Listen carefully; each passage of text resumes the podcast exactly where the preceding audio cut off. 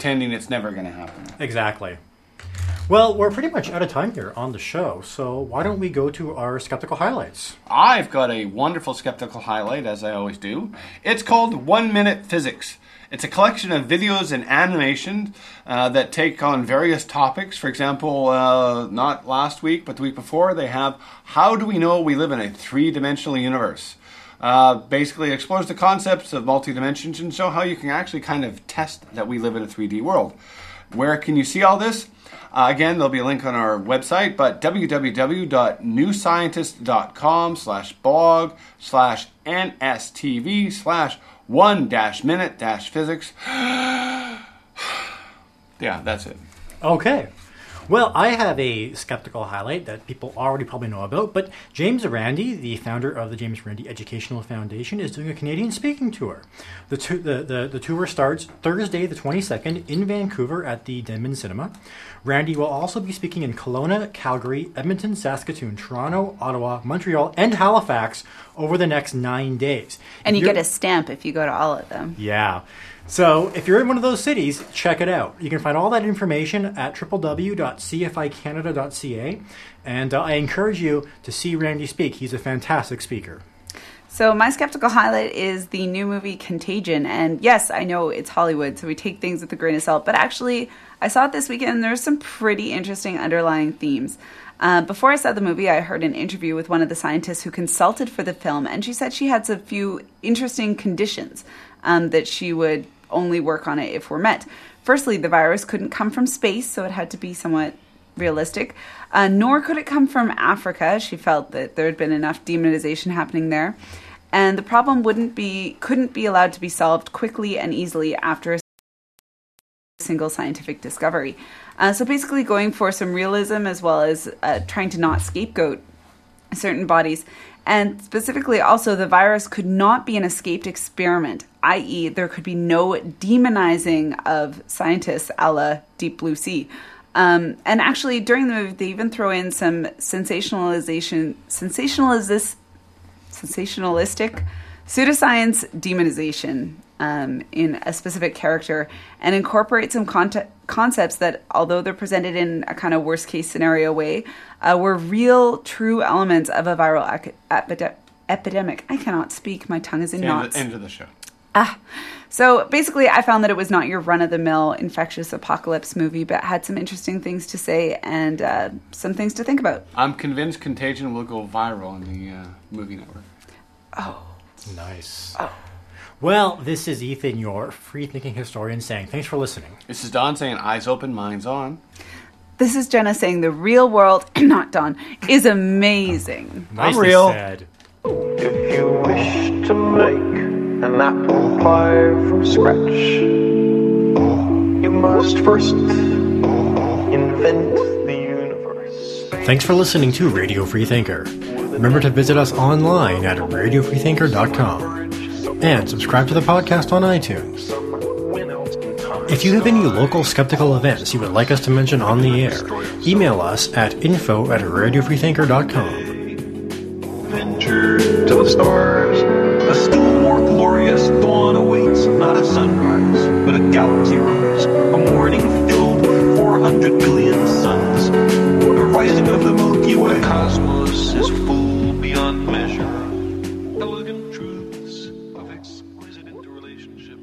You really want to know what love is? Yeah. Yes, tell us. More than anything in the world, Ron. Well, it's really quite simple. It's kind of like. Gonna find my baby, gonna hold her tight, gonna grab some afternoon delight. My motto's always been when it's right, it's right. Why wait until the middle of a cold, dark night? When everything's a little clearer in the light of day. And we know the night is always gonna be here anyway. Thinking of you's working up my appetite. Looking forward to a little afternoon delight. Rubbing sticks and stones together, making sparks ignite. And the thought of loving you is getting so exciting. Sky rockets in flight. Afternoon delight. Do you know what love is? I do. It's CITR Radio 101.9 FM. You guys have it, I think. Afternoon delight.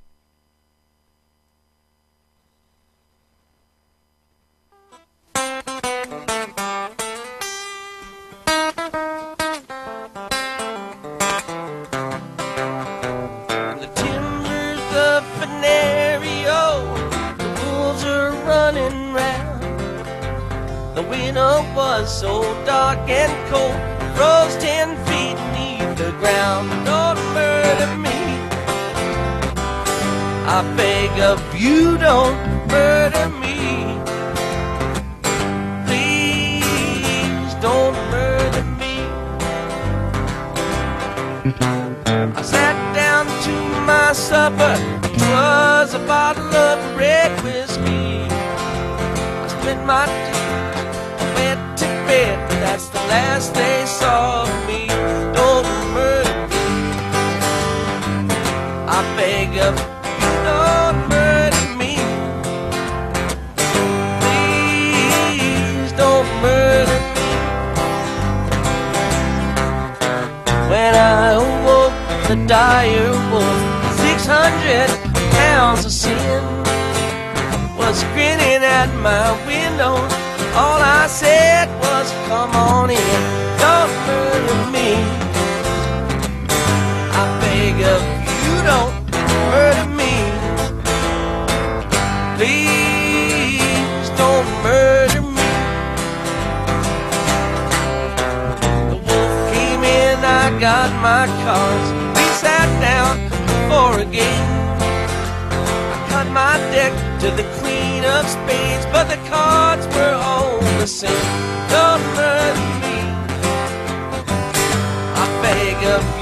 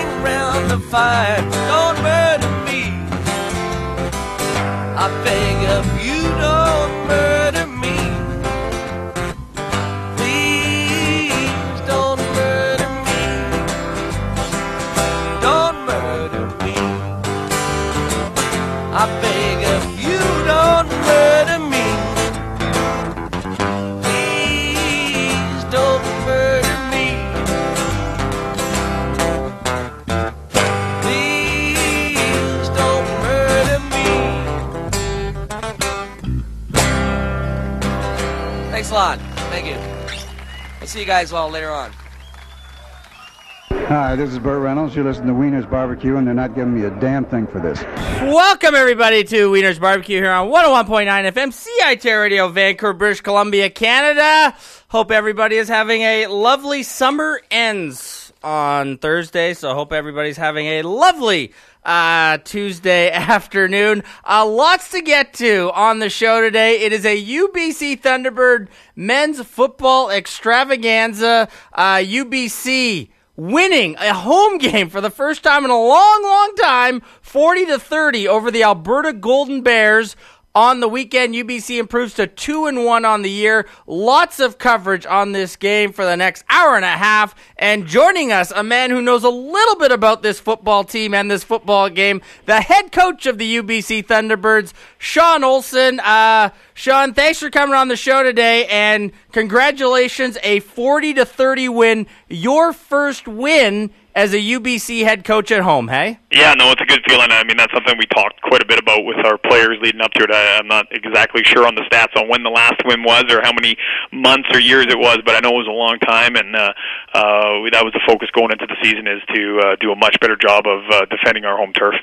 Uh, Sean, tell us about the start. Uh, 240 into the game, you're already up 14 nothing, eh? Yeah, no, I mean, uh, obviously that's that's a nice thing. It uh, defense hadn't even stepped on the field yet. We we went down on the opening opening drive and and uh, put one in the end zone, and then got a turnover on the ensuing kickoff, and and were able to get that second touchdown. So I mean, before they knew it, it was 14 nothing, and and we talked a lot uh, about focus and not taking them lightly, and and uh, you know our our lack of uh, success and and inability to handle distractions at home, and I thought our guys really really bought into that message and and uh, really proved that uh, that they could do all the things that we need to do to be successful at home. So uh, no, I was very very happy with the start and very very happy with the way our guys uh, prepared all week. Uh, yeah, Sean, 40 to 30, the final score, but they, they outscored you 22, 20, 22 to 1 in the fourth quarter. Um, two touchdowns for Alberta, really, in the last two and a half minutes of that football game. So you did blow them out. Is that something as a coach you look at the score and say, I'm not happy with the finish, or, you know, you know the real score in this game was something about 40 to 16, hey? No, yeah, I mean, it, it was one of those things. You always like to finish a little bit stronger than maybe we did, right? But uh, basically, uh, you know, the uh, um, at the end of the third quarter, we made some some fairly uh, uh, wholesale changes as far as personnel, and decided to get a lot of our uh, um, young guys in, a lot of our backups some playing time, and and uh, I was uh, I was continually calculating how many scores they were uh, they were they were behind, and uh, just wanted to make sure that we were able to get out of the game with uh, with no injuries and a win. And, and the score, I'm not too concerned about. Uh, I think that uh, we did what we sort of set out to accomplish that week, and and uh, um, you know, at the end of the day, they got a couple of late touchdowns, and and uh, we got some experience for our young guys. Uh, your quarterback, Billy Green. Uh, tell us about this guy. This is not a guy, Sean, who you recruited. Uh, he came, of course, you with head coach Ted Goveia. Um, you you had a coach against him when you were at SFU. Uh, tell us about your relationship though with Billy Green, fourth year guy, twenty one for twenty seven, two hundred and fifty yards, three touchdowns, hundred and five yards on the ground. Uh, tell us about this guy, Sean, and really what you guys have done as a tandem the last two years. A, him being a quarterback you didn't recruit, right? Well, it's not really true. I recruited him pretty hard, actually, to Simon Fraser when I was there. Uh, he just ended up choosing UBC for many of the same reasons that uh, uh, that I chose UBC. Where you know, good campus, uh, staying close to home, all that kind of stuff. It was a better fit for him. So, I mean, I, I did know him quite well. He went to my old high school, and and um, you know, it was nice to be able to to walk in and have a guy like him with a you know, everyone knows he's got a ton of talent. Um, you know, it just it's it's a matter that uh, putting it all together for him, right? And this has been his uh, his best start to a season. Um, he's done a really really good job of buying in over the off season. Spent a lot of work uh, work uh, time working with his receivers. Um, a lot of work watching film and going over the plays and, and asking questions about reads and all that kind of stuff. And I think he I think we're all seeing the you know the the the result of his work. He's uh, um, he he's distributing the ball significantly better. He's not scrambling as much. Um, you know his rushing yards are are largely in part uh, by by called run plays for our quarterback, and you know he's an exceptional runner, and is you know kind of I'm hoping that it's uh, um, going to be kind of what we see out of him every week if we if if we can tap into uh, what his his God given gifts are. Yeah, Sean, one thing I did notice, and I'm not the expert here, but when I was down on the field watching it on Saturday, it, it's something you mentioned there. Just the way he would take all his reads. You could see looking here, looking there. Oh, that one's open. There goes the pass. It seemed like he was doing that really well on the weekend. Yeah, he's he he's uh, getting more and more comfortable uh, week in and week out. I mean, I think uh, uh, the preseason game that we had, uh, he didn't play especially well, and ever since then, he's done a pretty good job of distributing the ball and and taking what the defense has given him. And uh, we talk all the time about if the defense has given us a you know a 50 yard touchdown, then we need to take that. But if they're if they're trying to take that away and and playing soft coverages and stuff, we need to be able to nickel and dime. And he's he's really doing a good job of of uh, buying into that sort of mentality and getting all of our guys involved. One of the things I think that really stands out more than all of his, stats is just week in and week out how many guys are involved in the passing game.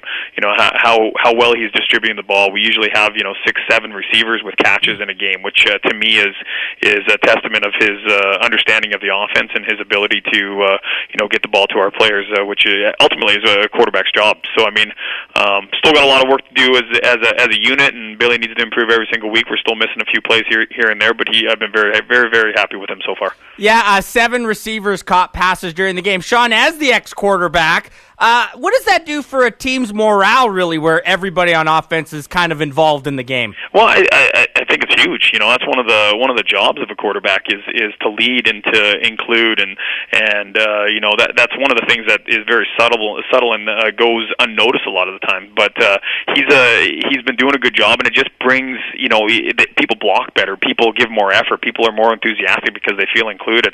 Um, you know, so that that's something that we do talk about a little bit, and and he's done a really good job of uh, of understanding the importance of that. And I think uh, you know right now, uh, you know, and I don't want to get ahead of myself, but that's one of the one of the reasons why I think our offense is is is has been doing pretty well so far.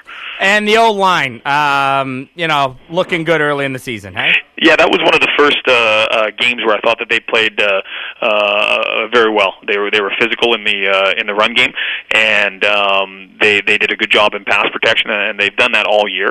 Uh, but this was the first time where I thought that they sort of imposed their will on a on a defense, and, and that was encouraging to see because uh, although I played quarterback, I, I I know it's something that uh, um, is key to any kind of success at the college level is to be able to have a ground game that is not uh, predicated on on coaching scheme and and uh, trickery. It, it, it's just a you know bloody uh, a bloody nose type of mentality, and they they bought in this week, and they they they they did they did a very good job. A couple more questions, Sean. Thanks so much for doing this. Uh, Dave Boyd, 176 yards on the ground, had the touchdown. Also caught four for 29 through the air. Uh, in our post game interview with them, uh, really talked about the impact Mark Nohra has had on him. Uh, really this season. Tell us about what Mark Nohra, former Hec Crighton winner, of course, tried out for the Buffalo Bills at one point. What he's brought to your football team and the coaching staff.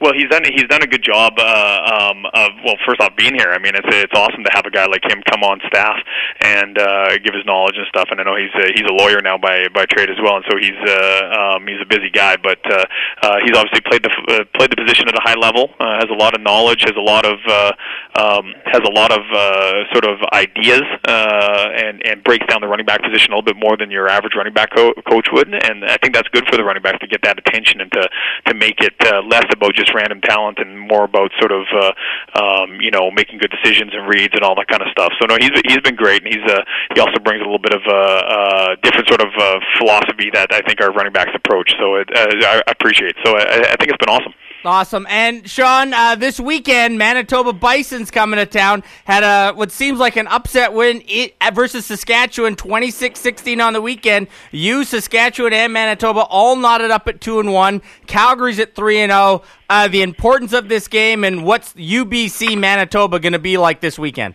Well, it, it's going to be a really, really tough game. Manitoba's a very good football team. They're they're uh, an older team, sort of a throwback to the to the days where guys would play three or four years of junior and and still be able to play four or five years of, of CIS and and uh, talented across the board. Their defense is second in the league and poses some uh, serious problems for us up front. And and they run a, a match type of concept in the back end, which is an aggressive sort of zone man type of concept. So they're they're they're really good. Offensively, they have a quarterback that's dangerous and he, a double threat as far as running and being able to throw the football. So it's going to be a very tough matchup, and and uh, um, we're going to kind of have a sense of where we are after that. You know, this is a team that we're going to have to beat if we're we're going to be anything this year. So uh, our guys, I know we're going to see if we can forget that win pretty quickly and get back to work and and uh, you know see where we where we uh, uh, measure up uh, this weekend. But Manitoba's going to be a tough test. Uh, ranked ninth in the country, Sean. You cracked the top 10 poll. Uh, you got to kind of make it where the players, as you said, the work's not done yet. We lose this week, we're out of that before we even blink, eh? Yeah, no, we've we haven't focused on wins and losses all year. To be honest with you, we've been sort of just trying to get better every single week, and and uh, the whole mentality is that if we do that, let's see where we see how we measure up every Saturday. And uh, so far, we've done okay, but uh, we got a long ways uh, to go before we uh, win anything of of, of value. So uh, um, you know, we're just going to keep trudging along and and see where we end up. Coach Sean Olson, uh, coach, a 40 to 30 win on the weekend. Uh, seemed like old times there at Thunderbird Stadium. Congratulations on the win. Thanks a lot, Daryl. All right, uh, that was Sean Olson, head coach of the UBC Thunderbird men's football team. Uh, once again, lots to get to on the show today, folks. When we're back, the play-by-play announcer for us on the weekend, Richard Zussman's going to be with us to break it down. Um, at about 5:25, we're going to have Justin McElroy from the UBC newspaper. He was our play-by-play guy. He was our color guy, excuse me. And then at 5:45, Howard Tsumura of the Vancouver Province, who, of course, was covering that game. Also, we're also going to have some interview bits from our post-game show with Billy Green, the quarterback, and Dave Boyd, the running back. All right, that's it. You're listening to 101.9 FM.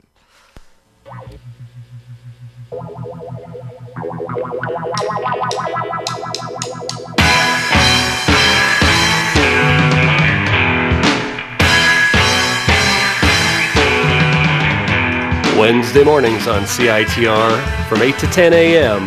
It's the Suburban Jungle Show with your radio host, DJ Jack Velvet. Thrills, chills, excitement, and music. That's the Suburban Jungle Show Wednesday mornings from 8 to 10 on 101.9 FM in Vancouver. You can also catch this show streaming and podcast at www.jackvelvet.net. Don't miss the Suburban Jungle Show. Wednesdays 8 to 10, 101.9 FM, CITR.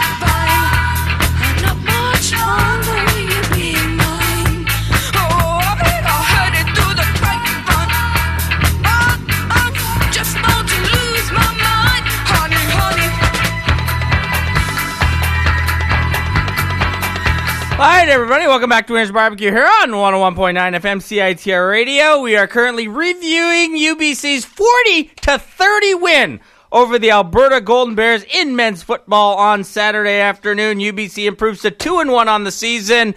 They are now ranked number 9 in the country and we're also going to preview their big game this weekend versus the 2 and 1 Manitoba Bisons. Here to help me do both of those things, a man who worked very hard for us here at CITR on the weekend. Oh, you did, Richard. You did. Our play-by-play man, our pregame show extravaganza individual, the man who put the halftime show and postgame show together, Richard Zussman. Richard, how you doing today?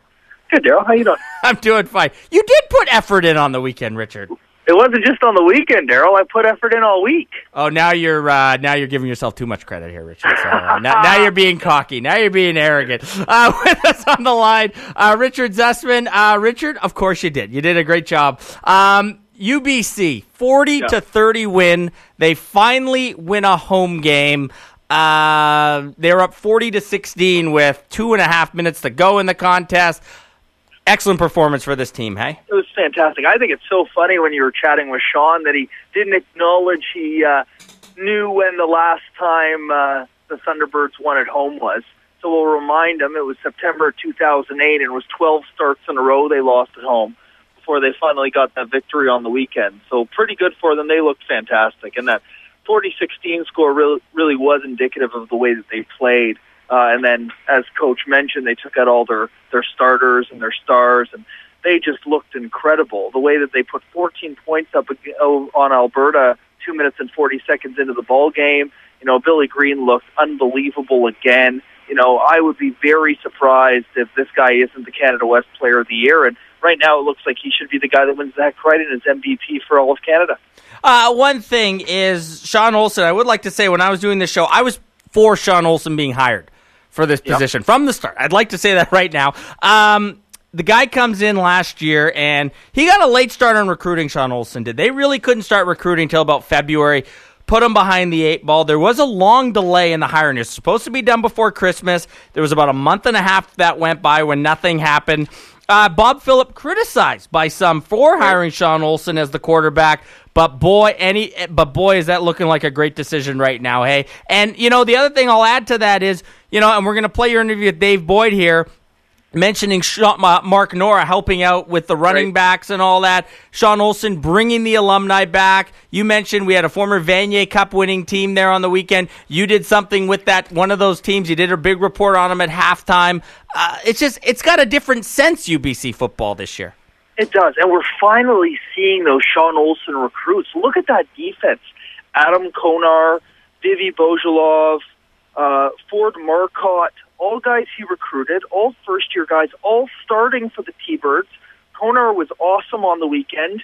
You know, their run defense got beat up in the newspapers. We beat them up a little bit in the pregame show, but that run defense came to play against KK Sinunga and the Bears. They couldn't move the ball passing or running in the first half against UBC, and part of it had to do with those young guys starting to establish themselves.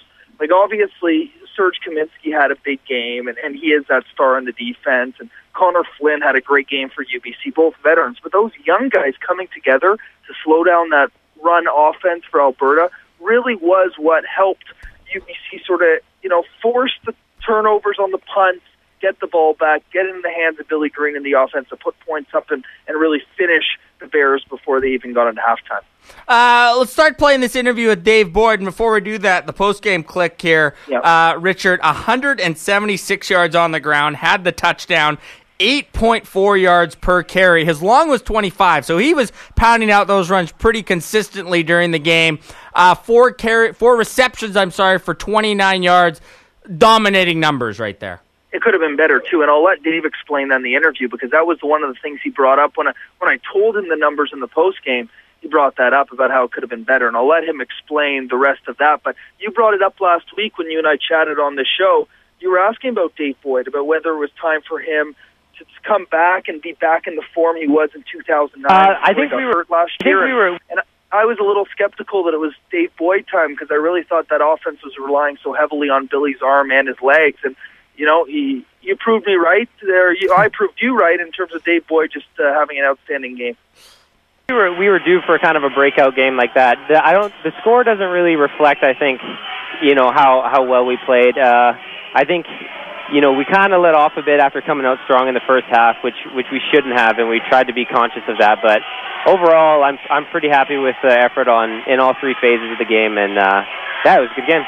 I know you haven't heard these yet, but pretty impressive. 18 carries, 169 yards, and a touchdown for you. What goes through your mind when you hear how, how well statistically you perform? Uh, the first thing I think of is all the yards I left on the field. Honestly, a, a ton of those runs should have gone to the house. And after I came off every drive, uh, Coach Nohra, running backs coach, was you know, you know, you got to get that stiff arm out. You got to break that last tackle. And I was, I left a ton of yards out there, but it was good uh, to get some of the younger guys. Sam Adu was in there, and. Uh, uh, Justin Andrushko. So it was good uh, at the end of the game to get them to get them in. But uh, I told the O line before the game, I was like, the six of us we're, we're due for a big game here. So it was it was what we, we needed it. Mark's a pretty good guy to learn from. We profiled the '97 Vanier Cup team at halftime today, and he was a huge part of that. What's it been like having him as your running backs coach? Oh, it's been unbelievable since he's since he's come in. I've learned I've learned more uh, with him in here as a running backs coach than I have as you know in my whole career here. So it's he's a real asset. Um, I, ca- I can't say enough about him. I try and try and mold myself after him, but it's it's a tough thing to do. uh, start with that one there. Uh, Mark Knorr, pretty good running back coach Sean Olson's brought in, hey? Yeah, unbelievable running back. It doesn't get any better. I chatted with both Sean and Mark last week, and a little bit about the relationship that those two guys have together. You know, Mark was the running back on that 97 team. He was an older guy. Uh, his last year, he was the MVP of Canada. Sean was a younger guy. Uh, he was just coming into his own, and Mark got hurt going into the playoffs. And Sean told a funny story this weekend that the coach turned to Sean and said, "Well, with Mark out, uh, we're still going to run the ball a lot. We're not going to change the game plan." And the moment they got into the national semifinal, it was throw, throw, throw, throw, throw. And Sean said it, it, it allowed him to be relaxed, not knowing the pressure was on him. And he went out and he threw. Mark came back in the finals, had an outstanding game. They win the Vanier Cup, and you know those guys. Uh, they they joke, they laugh about their friendship because they've known each other a long time, and I think they really enjoy each other's company. I think they really enjoy each other uh, on the same coaching staff, but I think they both have a huge respect for the other's ability to train people and to prepare players and and to get them in the mindset of a championship caliber team because both those guys experienced that in '97. Well, that, that's something too. Is when Bob Philip was doing the hire, he did mention it to me in one of the interviews pre-hire. Is it was embarrassing almost. These weren't his exact words, but you could gather this is what he meant. It was embarrassing for the UBC program that really all their alumni from that 97 team was pretty much at SFU. Uh, Right. Dave Johnson, the head coach, of course, one of the assistants on that team, and Sean Olson, the quarterback, he brought him over, and then the dominoes just started to fall. And when Sean Olson came here, he said, I got to get the alumni back at UBC, and they want to be back at UBC. Nor an example of that happening, hey? and he, and he enjoys doing it. I think he enjoys uh, teaching young players both the game and the mentality of it. They are both extremely humble guys. That's what I've enjoyed about talking with both Mark and Sean. That you know, you you throw all their attributes at them, you remind them about their successes, and they they sort of brush it off a little bit. And I think that mentality that you know what, I've been there, I'll do it again. You know, it may be for Mark now. He's a lawyer. It may be in the courtroom or it may be in the the conference room, but he will succeed again, and he knows that, and he just keeps himself prepared to do that. And he doesn't reflect back on what was such an incredible success. And both of them, Sean and Mark, described that '97 win as sort of like a dream. It was it was the ultimate victory in the sport that they played at the time, and they they see it as that, but they've moved on and had other successes in life, and that's part of what have made them both really outstanding coaches and what uh, has made a huge difference for UBC's running game, but also the whole offense because Mark sort of rubs that off, and Bob Beveridge is also on the coaching staff, and his experience from that '97 team too, and his experience in NFL camps and in the CFL also rubs off. So huge the way that they've built such a strong staff of, of winners and guys that are important in the community. In a short time. Yes, a very short time, and you know this team is only going to get better. And you talked about the recruits, and Sean's guys are going to start becoming a big part of this as well. And you know, you see, especially the receiving core. I think that's such an incredible story. This week it was Micah Till. The weeks before it was Jordan Grieve. Uh, Spencer Betts could break out any week. You know, these guys people are willing to step up, and, and Billy's distributing the ball. And although he runs the offense, there are other guys that need to perform. And every week it seems like a different one of those receivers can do that. And that is the mark of a winning football team is when you're not just relying on a few players, you are counting on different players to step up each game. Uh, let's get into the Billy Green interview. And Justin McElroy, your color man from the UBC, has just stepped into the studio here. Um, Richard, uh, Billy Green's numbers on the day, though, Richard 27 for 21, passing the football. 250 yards, 104 yards on the ground, three touchdowns through the air, one touchdown on the ground, no interceptions. That's a dominating performance, eh? It was, and Justin and I will talk about it uh, when we're together on the weekend. But the Hec Crighton watch is on now. The way that he's racking up numbers, Gerald. The craziest part about it is 370 all-purpose yards a game is what he's averaging. That's with his arm and with his feet, and that is unprecedented uh, in recent memory in the Canada West. Uh, it's a lot better. The last few years, having to see my parents after the game, like, sorry, not again. Uh, it was a great feeling today. Uh, winning at home is always good, and even to get mine and Coach Olson's first victory at home is uh, great. 40-30 is the final score, but it was a much different ball game than that. You guys got on them early with 14 points in the first three minutes. You came out in the second half and put a score on in your first possession. Talk about pouncing on the Bears early on in half. It was great. We always want to start the game with. Uh, oh, you always want to start the game with a couple touchdowns or one touchdown. You'll take a field goal on your first drive, but you want to put the ball in the end zone. Fortunate for us, our uh, kickoff team got us the ball back right away, uh, and uh, we took advantage of it. We kind of had a lull in the second ha- or second quarter, but uh, halftime, Coach Olson's like, we got to pounce on them, and uh, I took that to heart and made sure that uh, we could uh, score right away. I know you're not a stats guy in terms of individual stuff, but I'm going to tell you anyways what you did today. 21 for 27, 250 yards and three touchdowns, 105 yards on the ground. Pretty much all of those in the first half and a touchdown. Pretty outstanding, going over 350 yards, all-purpose yards. Talk about your ability to do it both throwing and running. Uh, it was great. The O line definitely where that starts. They uh, gave me big holes to run through. Uh, they gave me protection all day, uh, which was huge. Uh, anytime you put up good stats, it's always a bonus, especially when you win. Uh, if you put up good stats and you lose, you it's always kind of a sour taste in your mouth. Uh, but today, uh, those stats helped us win, and uh, it felt good. I don't know if you know this yet, but uh, Manitoba, big win today against Saskatchewan. Wow. They beat them 26-16. Wow, that's Wild Wild West.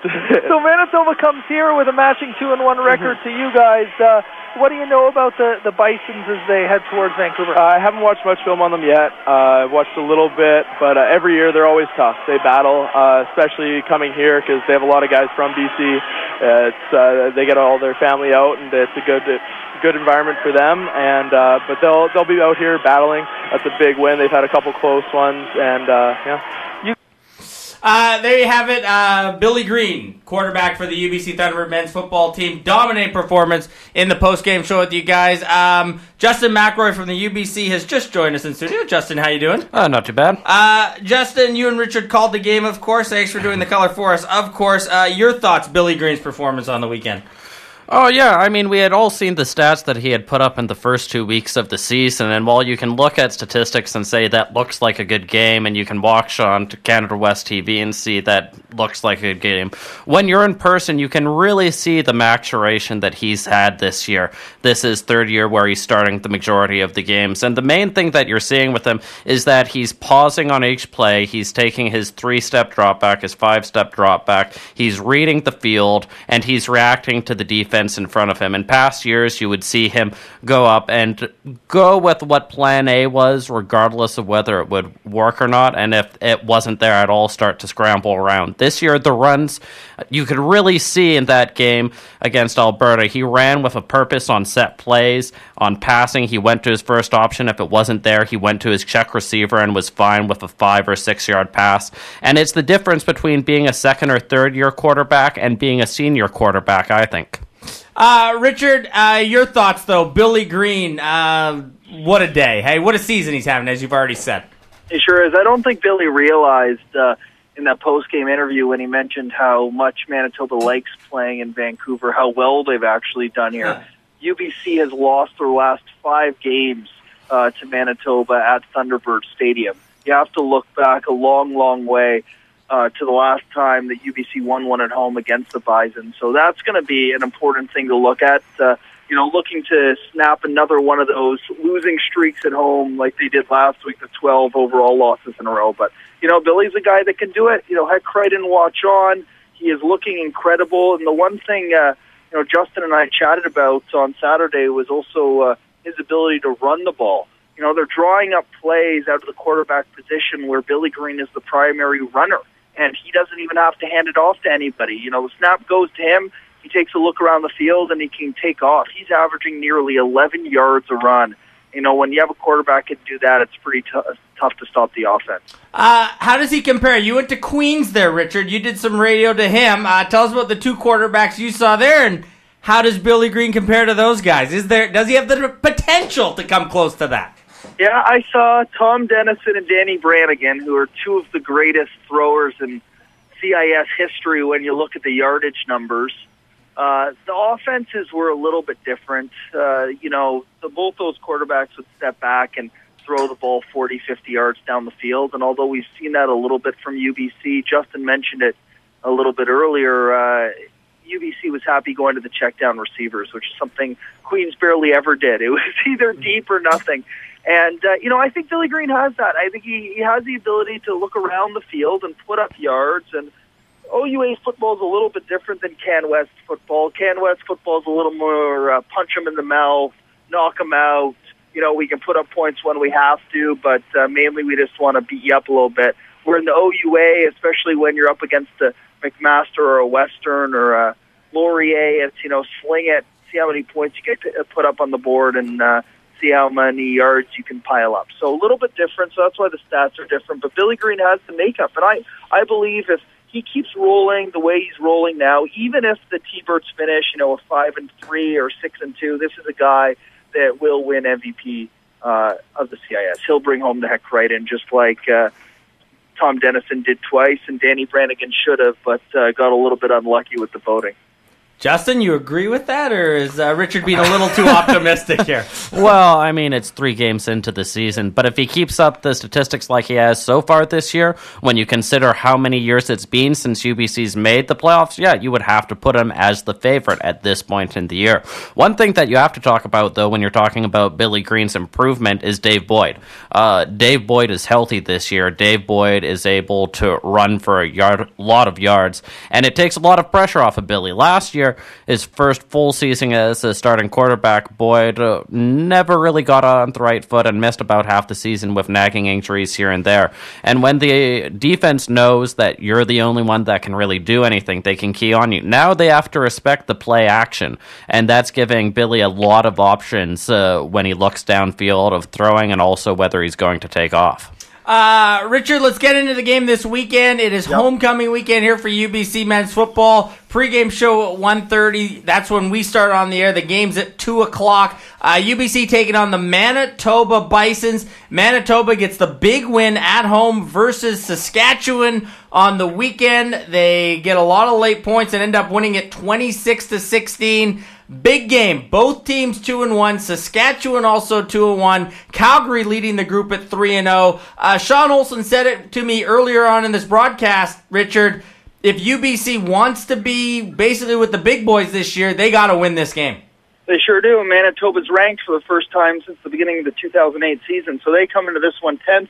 UBC ninth. It's amazing to think that UBC has already had two games this season, including this one, where both teams are ranked in the top ten, which is very rare for the Thunderbirds, at least recently. And uh, so Manitoba comes in with a bunch of weapons. They, uh, like UBC, have some first-year guys who have really started contributing. Anthony Coombs is the running back. He's looked fantastic. 224 all-purpose yards a game. Uh, Khalil Williams is the quarterback, and he's coming in as his second year as a full-time starter, and seems like he's really matured there as well. It's a similar situation to Billy. You know, he came in, wasn't expected to do a lot in his first year, and then was given the reins and said, "Let's see how you can improve this team." And it took Billy uh, three years to really get it, and uh, Khalil is now seeming to excel in his second year, and he has some targets out there, but most of the offense really falls on his shoulders. Yeah, well, the thing really to keep in mind with this game, and you're right, Richard, it is one that UBC has to win if they're going to show that they're part of the big boys in the Canada West. They have two wins this year, and it's impressive, but the two wins have come against the two teams that haven't won a game. And so it's easy to make yourself look good when that's the case. So Manitoba is a team that going into this season people thought would be around UBC in that same sort of second tier, struggling with Regina and Cal, uh, struggling to break into that first tier with uh, Calgary and Regina. But as we've seen with Regina imploding and Calgary looking shaky in a couple games, this conference is there for the taking, and Saturday's homecoming game will be a really big test of whether UBC is set to take it. Richard, can you stick around for a little bit? Uh, yeah, I got a uh, one or two more minutes for you. Okay. Uh, Richard Zussman with us right now. Uh, Richard, the real key for UBC in this game. What, what what has to happen for UBC to go to two and one, on, three and one on the season? They have to keep playing good run defense. You know, it's too easy to say Billy Green has to keep playing the way he's playing. It's too easy to say that Dave Boyd needs to run the ball. They need to keep stopping the run, and that defense needs to continue to gel. Manitoba's defense is spectacular. That is the key to their football team. They are the best defense uh, in the Canada West. Uh, they force the most uh, turnovers.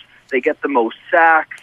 And so you need to compete with your defense against their defense. So UBC needs to continue to mold, you know, force a little bit of pressure on Williams, slow down Coombs out of the backfield. And if they do all that and give Billy Green good field position, then this game should be UBC's for the taking. And if Billy Green plays like he did last week, this game could be over at halftime again. Uh, UBC, Richard, as we mentioned, two and one on the year. Manitoba two and one. Saskatchewan two and one. Calgary, as I mentioned, leading the group at three and zero. Justin putting in the point. Regina and Alberta haven't won a game yet. They play this weekend. Um, Alberta and Regina. So have the lines been drawn already, guys, in the Canada West? Pretty much Calgary, the heavy favorite. These three second place teams are going to be fighting it out and. Can we already say Alberta and Regina probably not making the playoffs, Justin? Is that I don't. I don't think Calgary's a heavy favorite. Sorry to jump in there quick. I, I think that they were close against Manitoba and UBC. Both those games were decided in the last minute. So I don't think Calgary's a heavy favorite. I think that UBC. I think all four of those teams control their own destiny. They all play each other. UBC has Calgary at home, and they go to the road and play Saskatchewan on Manitoba at home this weekend. And if they win those ball games, they win the Canada West regular season crown. It's as simple as that. You control your own destiny as one of those four teams, and you just go and you have to go win football games. Yeah, I mean, in an eight-team regular, in an eight-game regular season, three games in, uh, the die has been cast for the most part. But I think you have to give Calgary, the two-time defending Canada West champion, the tiebreak at this point in the season by virtue of that, and the fact that they've beaten both UBC and Manitoba at this point. All right, there you have it. Uh, Richard Zussman with us. Richard, thank you so much as always. So, we, what do we got planned for the pregame show, Richard, on Saturday? Yeah, make sure you tune in 1.30. I got lots more tidbits. Justin and I will be bringing you through all uh, what's going on in the Canada West and uh, what to expect in that bowl game. And uh, we're going to be looking at that 86 Vanier Cup team at halftime. So should be a great show and should be a fantastic football game. Thanks for doing this, Richard. Uh, enjoy the broadcast on Saturday. Uh, my pleasure. Thanks. All right, that was uh, Richard Zussman. You like doing the game with him there, Justin? Yeah, no, it's always nice with a pro like him. There you go. All right, we're going to take a quick break. We have some ads to play for you people out there in Radio Land. Uh, you're listening to 101.9 FM. Discorder Magazine and CITR 101.9 FM are proud to present Drawn Ship's Low Domestic CD release party, Saturday, September 24th at Art Bank. Drawn Ship are hot off a tour, and one of them is seven months pregnant, so needless to say, it should be a magical night. Corbin Murdoch will warm up the stage. Admission is $10. $15 gets you into the show, plus sends you home with your own copy of Drawn Ship's fabulous new CD. That's Drawn Ship, Saturday, September 24th at Art Bank, 1897 Powell Street. I'm Ben. He's Jeff. And we're here to tell you about an amazing job opportunity. If you want to make a difference and contribute positively to the world, this is it. Public Outreach is a place where passionate, creative individuals come together to fundraise and gain support for the world's most influential charities. Like climate change, human rights violations, natural disasters, and animal welfare. For more information, visit publicoutreachcareers.com. Apply today to start tomorrow. That's publicoutreachcareers.com. That.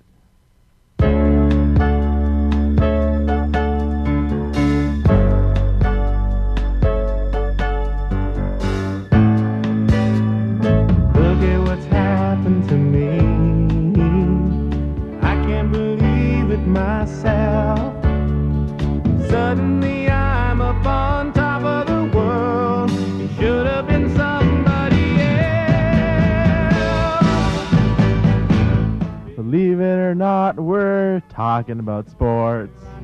Thought I could feel so free. Flying away on a wing and a prayer. Who could it be? Believe it or not, it's just me. CITR Sports. Please listen. All right, everybody, welcome back to Wieners Barbecue here on 101.9 FM CITR Radio, Vancouver, British Columbia, Canada, every Tuesday from 4.30 to 6 p.m. Um, with us in studio right now from the UBC newspaper, you're the editor. That's what they call me. That's what they call him. Uh, Justin McElroy, also very kind of him to do color commentator for our CITR UBC Thunderbird men's football broadcast this past weekend. He'll be doing it again this weekend. Um, Justin, uh, let's turn topic right now. We're going to move over to the president of said university, uh, Stephen Toope. Um, we saw him at the game. I don't know if you saw him sitting with Bob Philip Yep. and Teresa Hansen at the game on Saturday. Um, you know, this is um, almost his deal now. And what I'm talking, of course, about is UBC not going to the NCAA, staying in the CIS, and President Toope basically saying he is going to change the CIS. He did a town hall meeting the other day. Did this come up at all, or no? No, I mean, uh, this annual town hall address is aimed more towards the faculty and staff more than anything else. And for them, now this isn't a giant issue. There was a lot of concern among them of moving to the NCAA because of all the controversies we hear over there and issues about accreditation and so forth. But for them, it's been put to bed. But for Toope, if he wants to make good on the promises that he made back in April about helping to reform the CIS, about getting better competition, about uh, making scholarships more flexible, this is something that he's going to have to put a lot of energy into because the overall organizational structure of the CIS, as you know, Daryl, is such a quicksand and quagmire that unless you're putting a lot of focus, nothing is going to get done. Okay, so Justin, so everybody knows this interview's about a month old now. Yeah. So there may have been some developments since, but from what I've heard, there really haven't been. Surprise. So here's my interview with President Toope going forward in the CIS, and Justin and I are going to come back and talk about it. Um, here I am with uh, the president of university, Stephen Toope, uh, here to talk about UBC. Not necessarily not going in the NCAA, that's now in the past, but where we're going ahead with UBC staying in the CIS.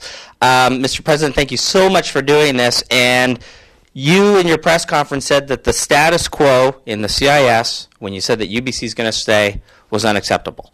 That's right. So, where do we stand now? So we're in the midst of uh, lots of discussions. Uh, you may know that there was a uh, working group uh, c- uh, created by Canada West. Uh, I'm co-chairing that with uh, the athletic director from another Western university, and uh, we've been charged with uh, taking a relook at competitive structure. First looking at Canada West, but the reality is, as soon as you open that can of worms, uh, you're looking at competitive structure for CIS, and frankly, uh, you're implying a lot of other questions too, like the scholarship issue, which UBC's been concerned about for a long time.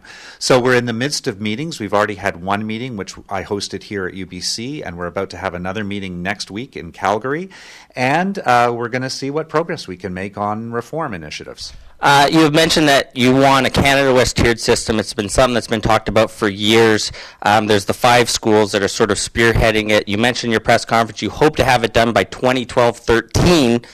Is that feasible? No.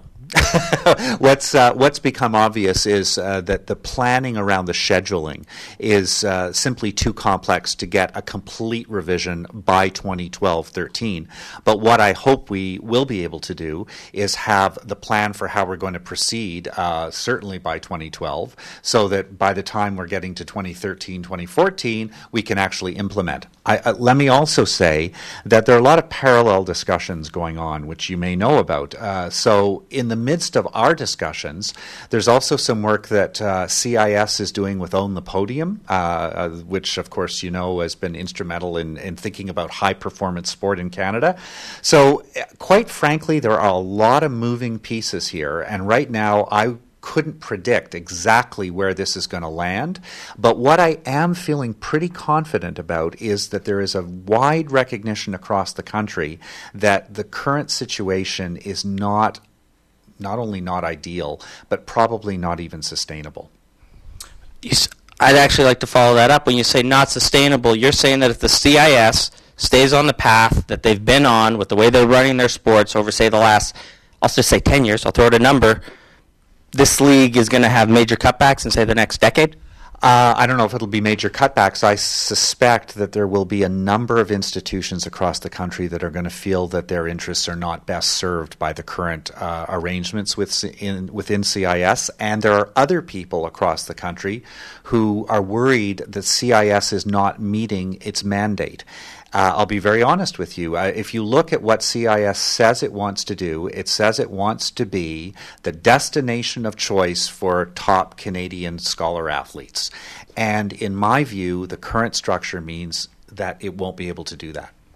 Could we also say, is it the, can we say the top Canadian athletes, or is it top Canadian athletes? Are we trying to get the best here? Yeah, we're trying to get the best. Uh, the best both in terms of their athletic prowess, and uh, uh, of course, we also want them to be committed students as well. because that is a major statement, and that's obviously something that, especially with the mass media of today, you know, Canadian students are following the U.S. sporting system. And just an example, uh, Mark Trasolini, he's going to be playing here with Santa Clara. Uh, September 9th, he's going to be playing against UBC's bas- men's basketball team, Division One athlete. He didn't go to a big time division one school. He didn't go to kentucky. He didn't go to duke. He didn't go to ucla he went to what's called a mid-major which i'm sure you've learned about santa clara. How do we keep that player? Because that's a player we can compete for if we can build up a system. You're saying that is the goal here? That is the goal, yes. That is the goal. And what we're going to have to do is we're, we're going to have to obviously rethink uh, the uh, level of competition, and that goes to uh, how it is that we might have a kind of high performance element within uh, either within CIS or within a different structure.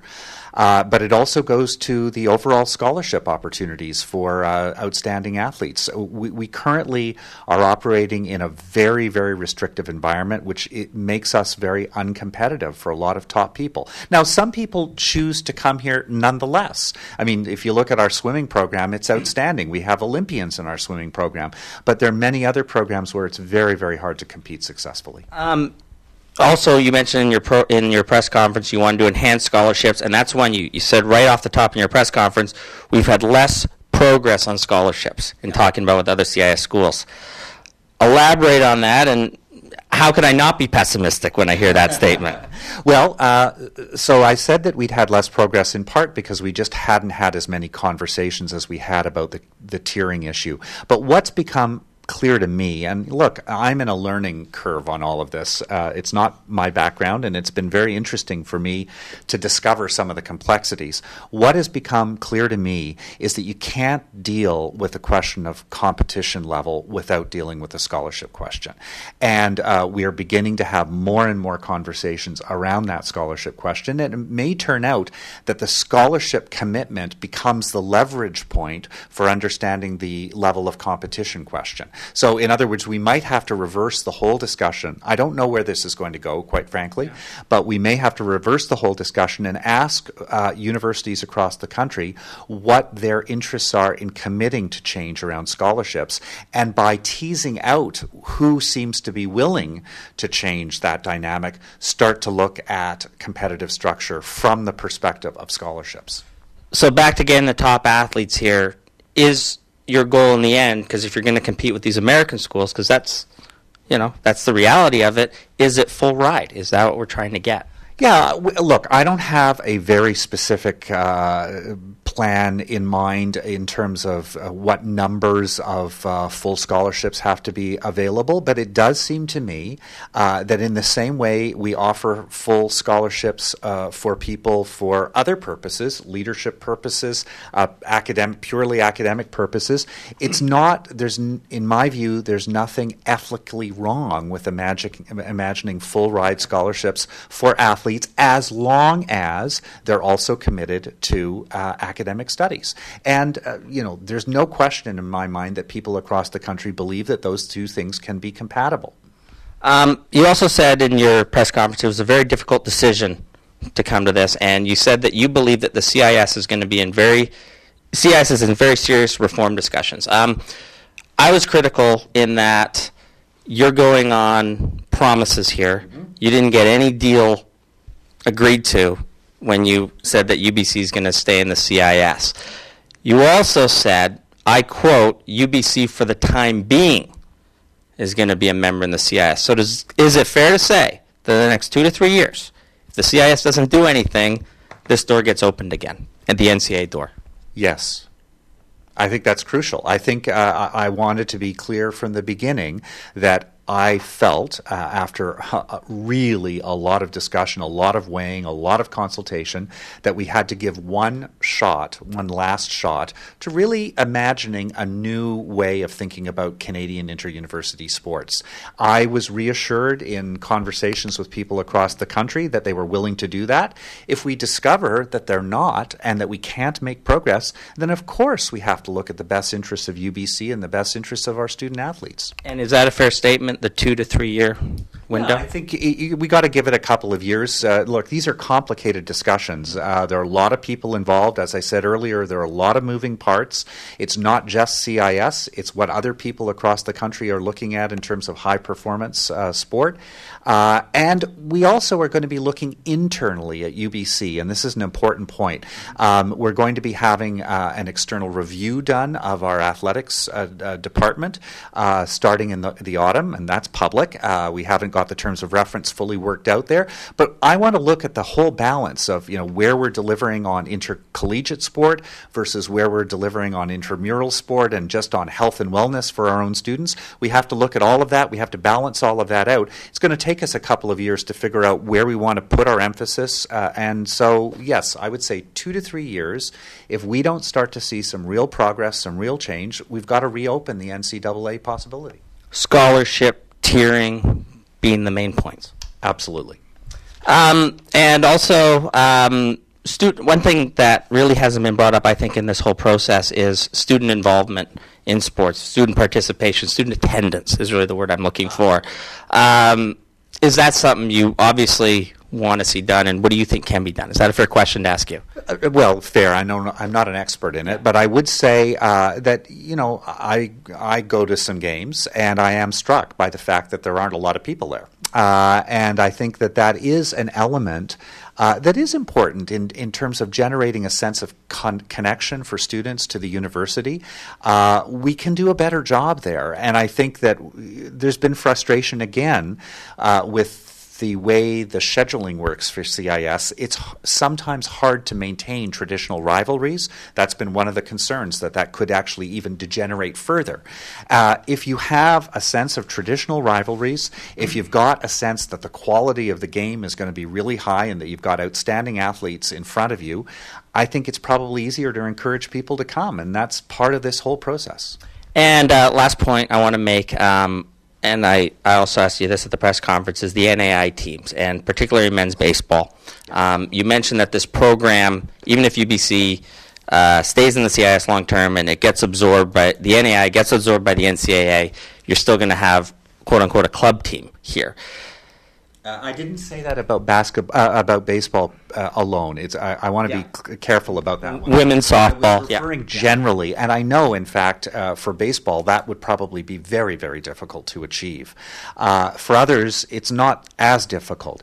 Uh, that uh, when I said that the decision was hard, that was one of the hardest elements of the decision. I, I'm well aware that there's a risk for some of our existing teams uh, because of what's happening in the states and the potential for the uh, unification of the leagues. Of course, there are still ifs there. We don't know that that's going to happen. You know, interestingly, uh, the other side of all of this is there continues to be a lot of pretty negative commentary around certain elements of the NCAA. Uh, just uh, recently, of course, we've seen uh, more examples around football, etc. Uh, so it's going to be intriguing to me to see whether or not, at the end of the day, uh, all of the uh, schools that currently operate uh, in the NAIA uh, are going to want to get into the NCAA. I mean, i- i- we don't know. There's projection about that. So uh, I am aware that there's a risk there. We're paying very close attention to it. And part of the uh, review for athletics really has to look at our overall positioning. W- what sports are we in? What sports are we not in? Why are we choosing to support some i- as intercollegiate or varsity sports, others as club sports? Uh, I mean, a good example that we have to think through, it seems to me, is rowing. Uh, we've got a history of tremendous success in rowing, and yet it's a very complicated sport to place anywhere in league structures. Well, how do we make sure that we honor our traditions in rowing and participate as actively as we can? So there are a lot of questions that have to be answered about where we choose to participate and where we don't. And that's all going to be open for discussion and consultation uh, in the uh, autumn. Thank you for doing this, sir. Thank you very much. All right, Justin, that was uh, President Stephen Toope. Yes, it was. well said there. All right, we're going to take a quick break here. When we're back, Justin and I are going to talk about uh, that interview and what the president said. UBC not going to the NCAA, staying in the CIS. Uh, before we go, Justin, though, and then we'll come back and talk about it. Uh, some initial thoughts there. Well, I mean, the president can talk the talk on the things that need to change in the CIS, and there are things that we've all known have to change in the CIS for many, many years. Uh, I think he's just starting to realize, and you can tell in his language and things, that he's pushing back and walking away from saying it's going to be more difficult of just the monumental task it takes to reform the CIS and whether one president at however an influential school UBC, may be academically, athletically is sort of out of the loop of where certain key stakeholders are. We'll get to that. And the other one that got me when I asked him if in two to three years, and he said he agreed with that number, we don't see significant, that's the key word I like, significant changes in the CIS, the NCAA tour back open. Here we go again. All right, uh, we'll be back in a moment. You'll listen to 101.9 FM. Bleach Babes are having their CD release party September 22nd at the Princeton Pub. CDs are $5, admission is $5. The show is 19 and over. Joining the shiny pop punks of Bleach Babes will be Langley's finest hardcore punks, the Killed Spirits, killer loud pop from Dead Soft, and the two man progressive duo, the Halcyon Core. Don't miss the Bleach Babe CD release party September 22nd at the Princeton Pub, 1901 Powell Street at Victoria Drive. Deception, passion, romance, revenge. Is this the story of your life? If not, liven it up with Shakespeare. There's still time to enter the world of the greatest English playwright ever, under the tents at Bard on the Beach. There are matinee and evening performances to September 24th. Good seats are available for all four productions, and the evening youth price is just $30. Get your reserved seats now, online at bardonthebeach.org, or call the box office 604 739 0559. All right, everybody, welcome back to Wish Barbecue on 101.9 FM CITR Radio. At 545, we're going to have Howard Tsumura of the Vancouver province on with us, uh, here to talk a little more UBC staying in the CIS, um, not going into the NCAA. In my interview we just played with President Stephen Toope, Justin McElroy, the editor for the UBC newspaper. Um, Justin, you covered this. Yeah. Um, did did where do you think we're going? And did I did I learn anything? Did you learn anything in my interview here? I learned that the president has realized that conference realignment will not happen next year. I learned uh, that the president is still committed, rhetorically at least, publicly at least, to reforming the CIS, but I also learned that uh, it is about exactly as hard as I thought it would be for one university president to do that, which is very. I mean, as we've talked about before, and as anyone who has studied the CIS knows, that there's a lot of competing interests here. And while it may seem obvious that uh, you want to have a more tiered structure so competitive programs play against other competitive programs, and have some more flexibility on scholarships so that top athletes, you're never going to get the top athletes. I mean, let's just put that to rest. But top athletes in your high profile sports having a bit more scholarships. To get those things to happen, yeah, we can say it's a good thing, but you've got to get everyone on the same page. And right now, people aren't on the same page, and that's the problem. Uh, and tell us, explain to us, Justin, what goes on, and they basically control the votes in this CIS league, Yeah. uh, Ontario. Well, yeah, I mean, you look at Canada West, and the big schools out here share the same interests, not only academically, but also uh, athletically. You know, UBC, Alberta, Calgary, Saskatchewan, they all would like the same things for the CIS generally for reform. And they're also like minded on the research front. So Stephen Toope has no problem talking to them and saying, let's be on board with this and let's push for things. And Atlantic Canada and Quebec are both small enough and sort of disjointed that their votes, from a large institutional standpoint, I don't want to say don't matter, but aren't as influential. But you look at Ontario, and in Ontario, the schools that really matter aren't the schools that are like minded with UBC academically and the schools that Toope could phone up and have productive conversations with because he always does. Your Torontos, your Yorks, your Waterloos. The schools down there that really matter are your Queens, your University of Western Ontario, your McMasters, your Carletons, your U of Ottawa. And uh, there's a large difference there in what they want out of the CIS, what they think is the way forward, and for them, the status quo is pretty fine. And they don't have a lot of institutional relationships with UBC or with schools that want reform. And you're going to need to get their votes one way or another to make the substantial changes that President Toope says need to be made. Because what happens in Ontario right now is pretty much any topic that comes up in the CIS. Yes. Uh, what they do is they basically, my understanding is they get together as a group. Mhm. As a conference. They debate it, but then they do what's called a block vote. Almost Yes. like a political party Mhm. would do. And they basically control the day, is my understanding, pretty much on any issue because they have the votes well, to do it. they have plenty of votes. Uh, you know, that's right. And it is something they're fully within their rights to do that. Yep. Um, and the main reason why it works and it's effective and there's not really a schism is because your big schools, like, you know, I said your Toronto, University of Toronto doesn't care about ath- athletics. In terms of a big picture, you know, they field teams, but it's not in any way integral to their mission statement at all. University of York has teams, doesn't care. Uh, and those are the biggest universities, and those are the ones with the biggest endowments and the biggest budgets. But they don't have it as a priority, and so they're fine with the smaller schools setting the agenda there and going along. Because for them right now, even if scholarships were available and there was sort of a pan Canada super conference, they wouldn't play in it. The presidents wouldn't try and make basketball and football teams that are good to compete in it. So what's the point in making it an issue? where you're taking your what you're saying is you're taking your Western, your Queens and McMaster. They're getting decent crowds at the CIS. Yes. They're getting five to even nine, ten thousand people at those games. My understanding, pretty good support. Where if they had to go bigger, they probably just couldn't do it. And you look at Carleton in basketball, probably extremely happy with the way that league's going. Mm-hmm. I would say them. so. So, what is our president of this university to do? How how can they crack this nut, as you say? Well, I think having everyone in the Canada West singing on the same songbook is the start, right?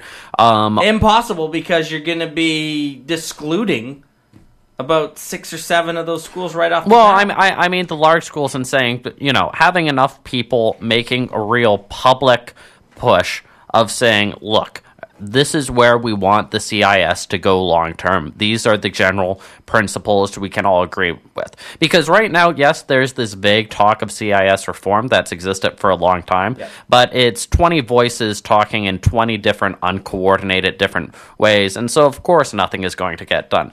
If you start to see the Canada West schools band together on certain things and try and create some sort of real public debate where there's two options, then you might see something. But that's a long ways off.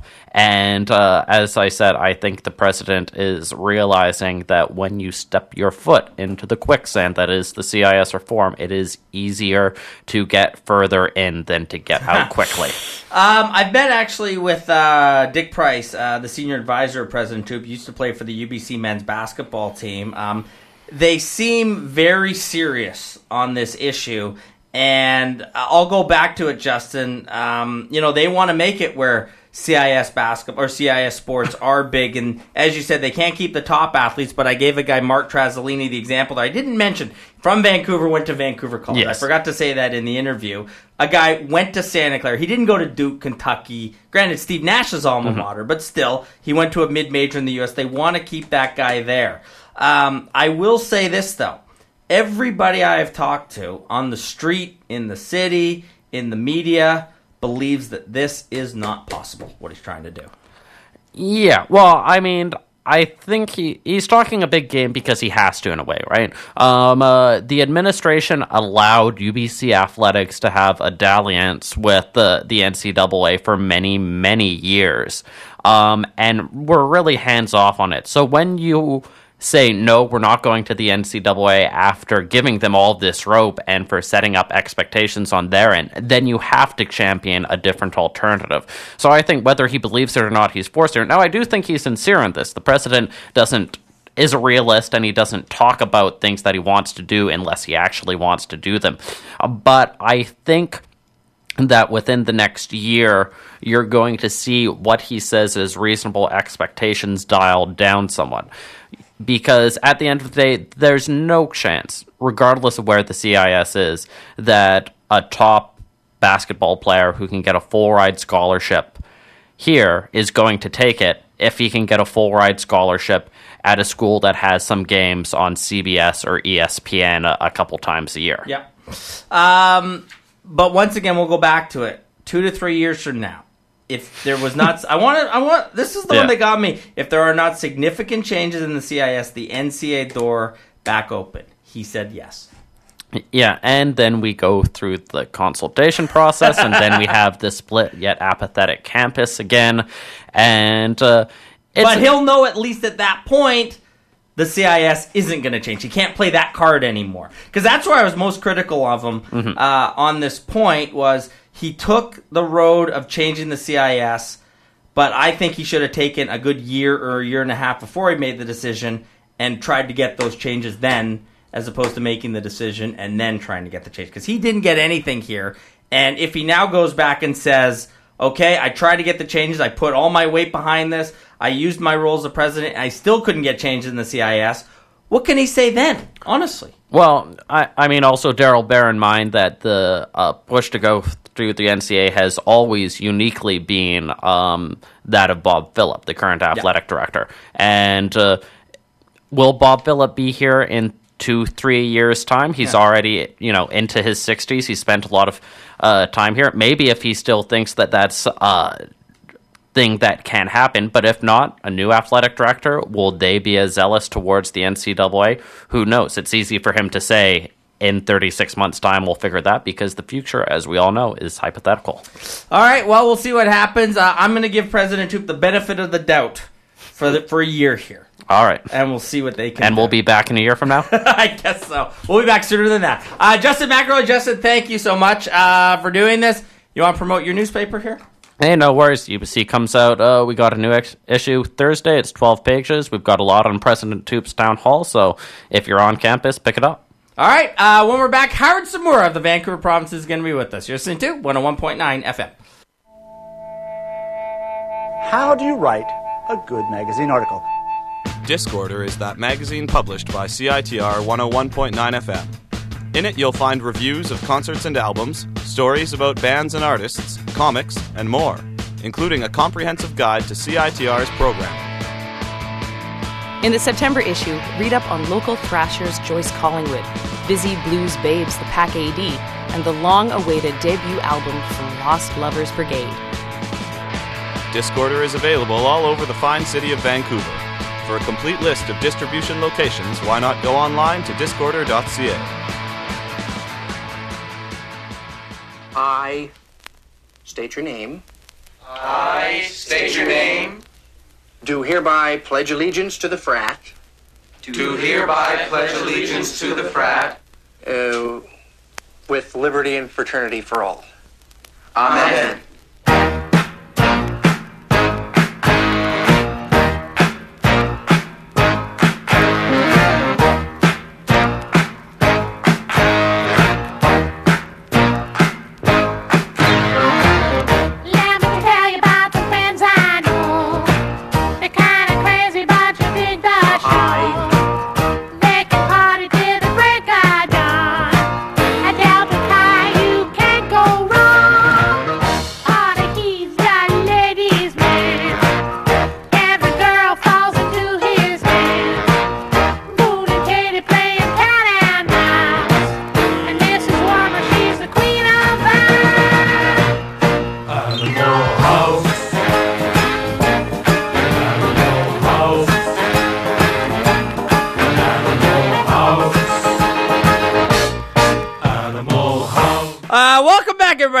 Barbecue here on 101.9 FM CITR Radio. Joining us on the line right now, Howard Tsumura of the Vancouver Province. Hey, Daryl, was that Animal House I was playing? Howard, I'm going to tell you a story right now. Well, I got a story to tell you, my friend, so hurry up. Okay, go. What's your story? You first. Well, well Animal, was that Animal House? Yes, it was Animal okay, House. Well, okay, well, I, I thought it was. Hey, I go to Eugene, Oregon, uh, twice a year for a week at a time. Oh my God, you ruined my story. Go ahead. Are you kidding? Well, I mean, the most famous story or untold story about the Oregon campus is Animal House was filmed there, and I walked by Dean Wormer's uh, uh, office on campus uh, just a few weeks ago, and when I heard Animal House, I'm going, Daryl, that's a nice welcoming for me back to uh, back to your show for another season. Howard, okay, here was my story. Is this weekend, I'm missing the UBC Thunderbird men's football game on Saturday. Uh, the band's name is Further. It's the remainder, it's a bunch of guys from the Grateful Dead are playing in Eugene, Oregon this weekend. and and it is it the, the stadium is uh, Cuthbert Amphitheater is adjacent to uh, what's the football game the University of Oregon plays at, whatever that's called. Autzen Stadium. Austin, uh, okay, there you go. We're staying at a University Inn right across the street from campus. And Howard, I'm just going to tell you a little more about because that I know you're an Oregon Ducks fan, so I played that for you. That's why I tied it in, just so you know that. But that's great. But I want to add this. I want to add this little nugget. It's the greatest uh, university of all time in the world, University of Oregon. Okay, of all agree. time, of all time everywhere. Take all the universities ever, and here's why. Howard, not only was Animal House filmed there, but John Landis and company went around to 50 universities, 50 institutions to try and find one that would let them film Animal House on their campus. One, Howard, one said yes. The University of Oregon, the greatest university in the history of mankind. one out of 50 in what Toga, is Toga. in what is arguably, definitely one of the greatest comedies of all time. John Belushi as Bluto at his peak, Howard at his peak, and without the University of Oregon. That movie, who knows if it would have happened? Greatest university in the history of mankind, anywhere in the world. There you go, Howard. Well, you know what? You watch the movie, and then you you take a stroll down the main part of the campus, and you see, you feel like you're on the set of Animal. I mean, really, those old houses, the big trees, all the whole thing. It's all there, and it's a great place to to take it all in. And the and the film, Daryl, I will tell you, it means something to the people of Eugene because I mean, Animal House, you know, has, has just celebrated. I guess what is it? Thirty years? It just celebrated its thirtieth birthday, I think, in terms of uh, how long it's been out and they interviewed people in the town who were in the movie, and it's a it's a huge hit down there. So very cool. What a great segue, like I said. Howard, I'm going to call you during the week to figure out where to go on campus. Okay? Uh, you know, I know I know exactly where you're staying, and there's a great place, uh, you know, right on campus. Um, gosh, the name just escapes me, but the best breakfast I've had in terms of uh, you know, get, just getting a plate of bacon, eggs, and hash brown in the morning. Just a great place to go. You'll find it when you're down there. But what a great atmosphere down there in Eugene. There you go, Howard. That's where I'll be. And your Ducks, they're not playing at home that day. Saturday night at Arizona. Okay. Yeah, exactly. Yeah, yeah. There you go. Okay, Howard. I mean, I could keep talking about Animal House in Eugene, Oregon, but you know we got to talk about football here. Uh, Howard Tsumura, the Vancouver Province. Oh, Howard, I'm I'm so happy you knew that, but I you got to give me credit there for trying that on Hey, you, don't you? You get props. I mean, I've been going to Eugene for 30 years. For you to pull that one out there, well, that's pretty good. There you go. There you go. And and did you know the 50 school one? Did you know that? I didn't know that. I, I, I read that. I read that in Bob Woodward's amazing biography, Wired. Uh, the biography he did on John Belushi shortly after Belushi okay, died. wow. So there you go. Uh, an amazing, amazing, great book. Um, with us on the line, Howard Tsumura of the Vancouver Province. Uh, Howard, your thoughts? Uh, let's get on to our UBC Thunderbird men's football team. 40 to 30 winners at home versus the Alberta Golden Bears. They're up 40 to 16 with about two and a half minutes to go. So a blowout win for UBC men's football. Uh, Howard, they looked awesome doing it, hey? They, they did, and, and you know what? It's it's so easy to just talk about the fact that they came out and played so well for three quarters, Dale, in terms of what they did with their first string offense on the field. I thought the neatest thing was after the game, talking to Sean Olson, and the fact that you know, as a coaching staff, they were resolute in their beliefs that they wanted to get certain players off the field at a certain stage of the game. They weren't worried about where they were going to be ranked nationally. They weren't worried what the pollsters might have thought of a 10 point game versus a, you know, a 30 point game or whatever it was. At one stage. They just know what they need to accomplish each time they go out on the field as a football team. I think that says a lot about what Sean's brought to that program. You know, now uh, you know a few games into just his second season as the head coach. So I, I came away thinking that was as neat as anything else that happened, and there were a ton of good things, as I'm sure you'll mention, that happened uh, on that Saturday. Well, Howard, you know, just before we get into the game on Saturday, let's talk about Sean Olson for a minute here. Uh, second year head coach, but really came in. It took him a long time to hire him last year. And, you know, here he is year two. And honestly, that's as good as I've seen a UBC football team on Saturdays. Maybe I had since, not quite, but maybe since when Sean Olson was the actual quarterback. that, that's a good way to put it. And I think everybody knew how good Billy Green was. Um, but you know, the actual in the details learning between between a former great quarterback who's now a head coach and his and his protege, his quarterback, it, there was not the time for that process to happen.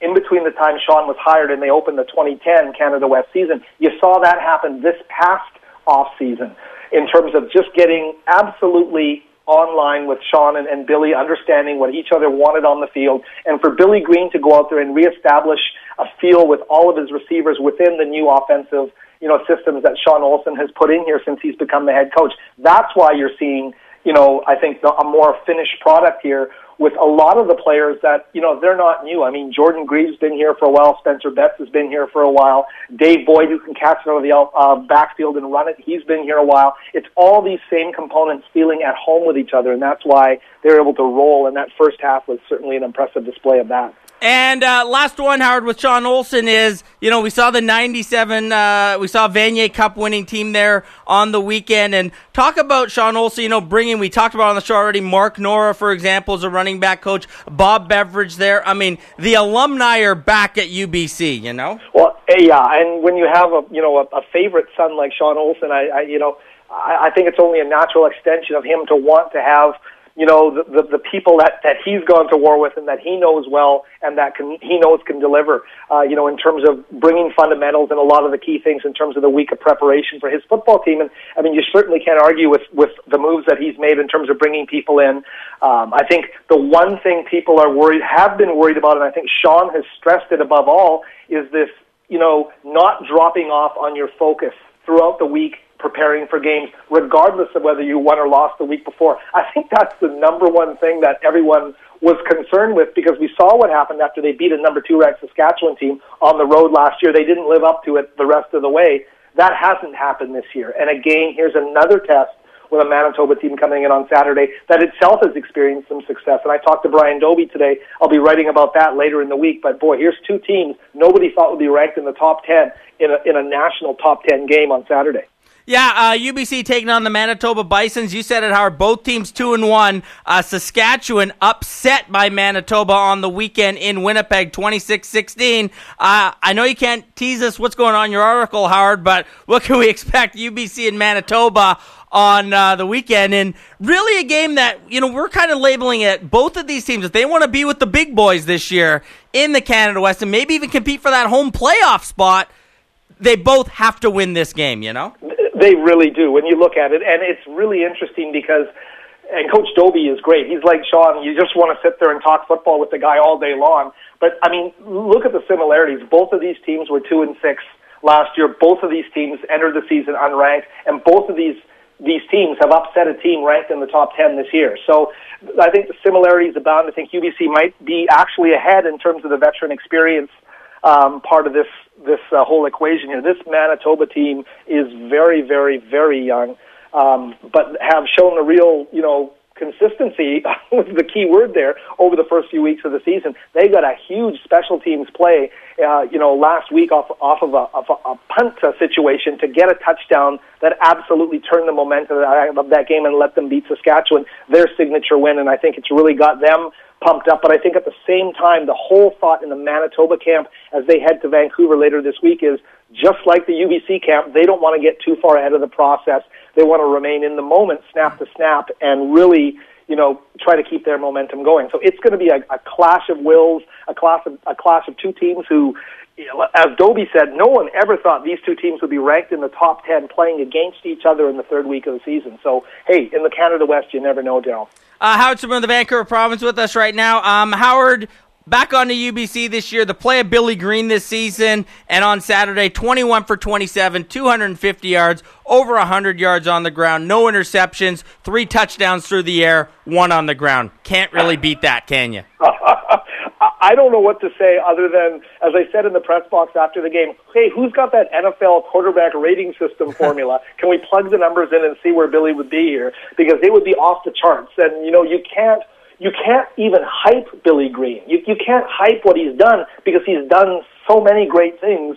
You know, over the over the first three games, everything you say about the guy is fact. Eight touchdowns, no interceptions. He's got over a thousand yards combined passing and rushing already. He's rushed for a hundred plus in two straight games, Daryl. And we remarked about this in the press box. When he when he starts to run with the football, he he's not running scared. He looks confident. He has a purpose. You know, when he tucks that ball under his arm, he he just looks like a different player this year. He looks like the guy who was dominating at the high school level at Holy Cross back in 2007. So I think this is the evolution coaches wanted to see. It doesn't always happen with players, but I think Billy Green in his fourth year is really living up to a lot of the promise uh, that he showed when he came to UBC. Uh, Howard, we're out of time here. You know, uh, I'll say we didn't spend that first bit wisely, but when you're going to talk about Animal House, uh, it's time wisely spent. You know, so of course it is. Uh, Howard, so Saturday, I'm not going to be here at 2 o'clock for the game. The concert doesn't start till 7. Where should I be? Where should I be in regards to Animal House and that University of Oregon campus, uh, really 2 to 5 p.m. on su- on Saturday? If I'm not watching college football at a bar somewhere. But where, where should I be if I'm not watching college football at a bar rooting against like Oregon State or Arizona or Arizona or Stanford or something like that? You know what? I, you know what? Th- th- that is the most beautiful place. I don't know if you ride a bike, Daryl, but if even if you're just a casual peddler, I think you should rent a bike and you should ride around that campus through the through the wooded parts. You can see where Steve Prefontaine trail, trained on the on the Pre's trails. Um, you can actually see the ducks in Oregon because they're part of the migratory path and they are there in Eugene. They're not called the, the ducks for no reason. So plenty of good stuff to see, but maybe find a watering hole. See what time that ducks game is starting because there's a fever pitch for that football team in that town. You can't be here watching UBC. You should be watching the Oregon Ducks on a television uh, in Eugene. Howard, the show's at seven. The game starts at seven. We'll be missing. Oh, it does. game. Okay, well there you go. You, uh, Daryl. You know what? You always you're a guy I don't worry about on the road. I know you're always going to have a good time wherever you are. Howard, we're going to finish it off with Otis Day and the Knights doing "Shout" from Animal House. Howard Tsumura. Howard, thanks for coming on the show today. Uh, we'll see you soon. All right, thanks, Daryl. You know you make me wanna kick my heels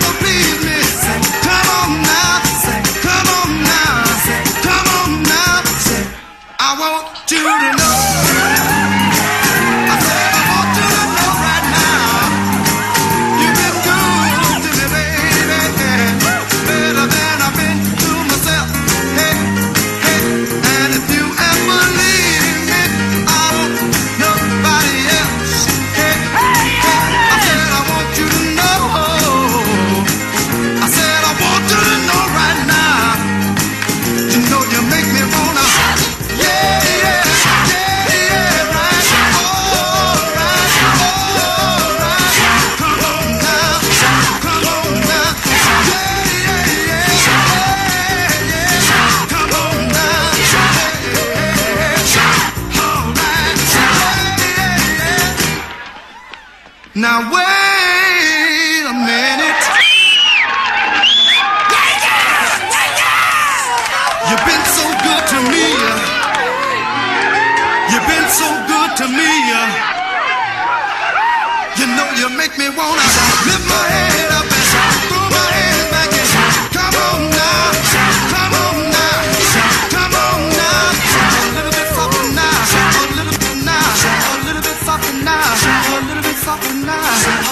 softer now, a little bit softer now, a little bit softer now, a little bit softer. now, a little bit softer now, a little bit softer now, a little bit softer now, a little bit softer now, a little bit louder now, a little bit louder now, a little bit louder now, a little bit louder now,